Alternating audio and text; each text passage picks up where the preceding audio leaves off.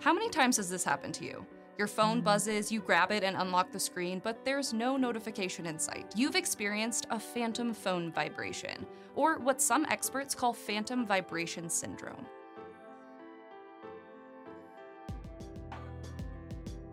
La sindrome da vibrazione fantasma, Phantom Vibration Syndrome, o la sindrome dello squillo fantasma, Phantom Ringing Syndrome, è la percezione che il telefono stia vibrando o suonando in assenza di un reale stimolo Altri termini rappresentano questi fenomeni come vibra anxiety, ring anxiety. The good news is it's super common and not harmful on its own. But how often you experience these phantom buzzes may hold clues about your mental health in general.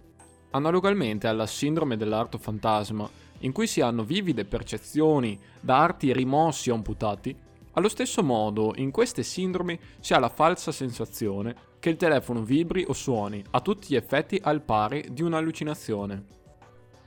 Pur non essendo incluse in nessun manuale diagnostico, compresi ICD-10 e DSM-5, né prese in considerazione da organizzazioni internazionali come l'APA, alcuni autori se ne sono interessati e ne hanno descritto i sintomi.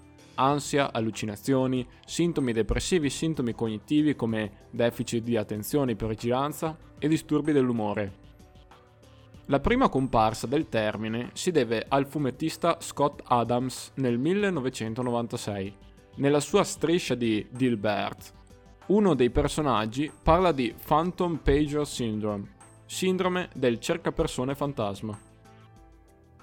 Alcuni anni dopo, siamo nel 2003, l'editorialista del New Pittsburgh Courier, Robert D. Jones, pubblica un articolo sulla sindrome da vibrazione fantasma riferendosi proprio ad immaginarie vibrazioni o suoni. Primi studi scientifici risalgono a una decina di anni fa e da allora la ricerca ha progredito poco, sebbene alcuni autori se ne siano occupati. In the years since then, researchers have found some factors that make you more or less likely to feel the vibrations in the first place, like a younger age, keeping your phone on vibrate, and keeping it in a breast pocket. In clinica, tra i fattori predisponenti, l'insorgere di un sintomo, abbiamo la rigidità e la pervasività dell'adozione di determinati pensieri o comportamenti. Ed è proprio la frequenza di utilizzo degli smartphone uno dei fattori di rischio, così come il posto dove lo riponiamo abitualmente, per esempio in tasca, nella borsa, eccetera, e le modalità d'uso, squillo o vibrazione. I sintomi del fantasma poi sono direttamente proporzionali al numero di ore e a quanto spesso controlliamo il telefono. Si ipotizza anche caratteristiche di personalità siano coinvolte. Persone estroverse che hanno un marcato bisogno di connessione sociale sono più inclini a usare frequentemente il telefono per sentirsi vicini agli altri.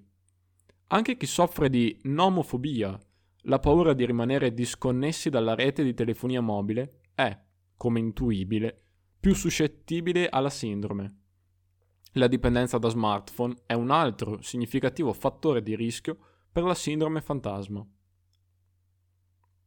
Phantom phone vibes are likely a false alarm in something called our signal detection system, which is exactly what it sounds like. Our brains receive some sort of vague stimulus, like a light touch or dull noise, and make a decision about what it means. In the case of phantom phone vibrations, our brain has interpreted some other stimulus as a notification. That stimulus could be a familiar noise or a commonplace muscle twitch, that kinda sorta maybe feels or sounds like a vibration. Plus, we expect to get notifications, and that makes our brains more likely to interpret other stimuli, or even a lack thereof, as a phone vibration.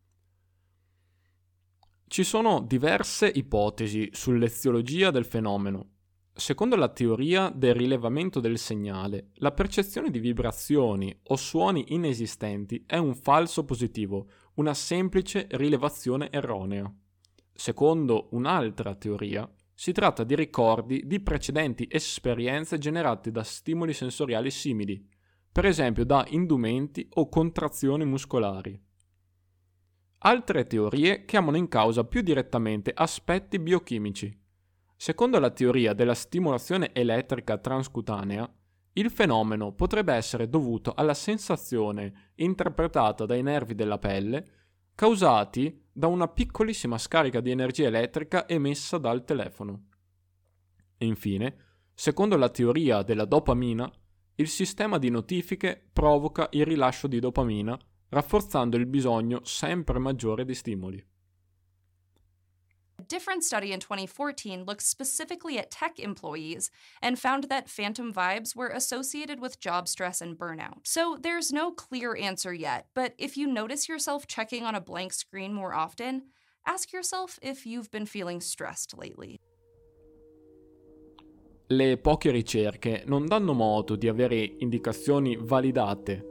Per il momento dobbiamo accontentarci del buon senso diminuire la dipendenza e modificare i comportamenti legati all'uso degli smartphone, per esempio limitare la frequenza di utilizzo, variare frequentemente le modalità di notifica, portare il cellulare in diverse posizioni, evitare la modalità di vibrazione. Secondo i dati dello State of Mobile Internet Connectivity Report del 2020, nel 2021 almeno 3.8 miliardi di persone pari a circa metà della popolazione mondiale, avranno uno smartphone. Difficile pensare che nei prossimi anni questi fenomeni non riceveranno sempre maggiore attenzione nella ricerca e in clinica.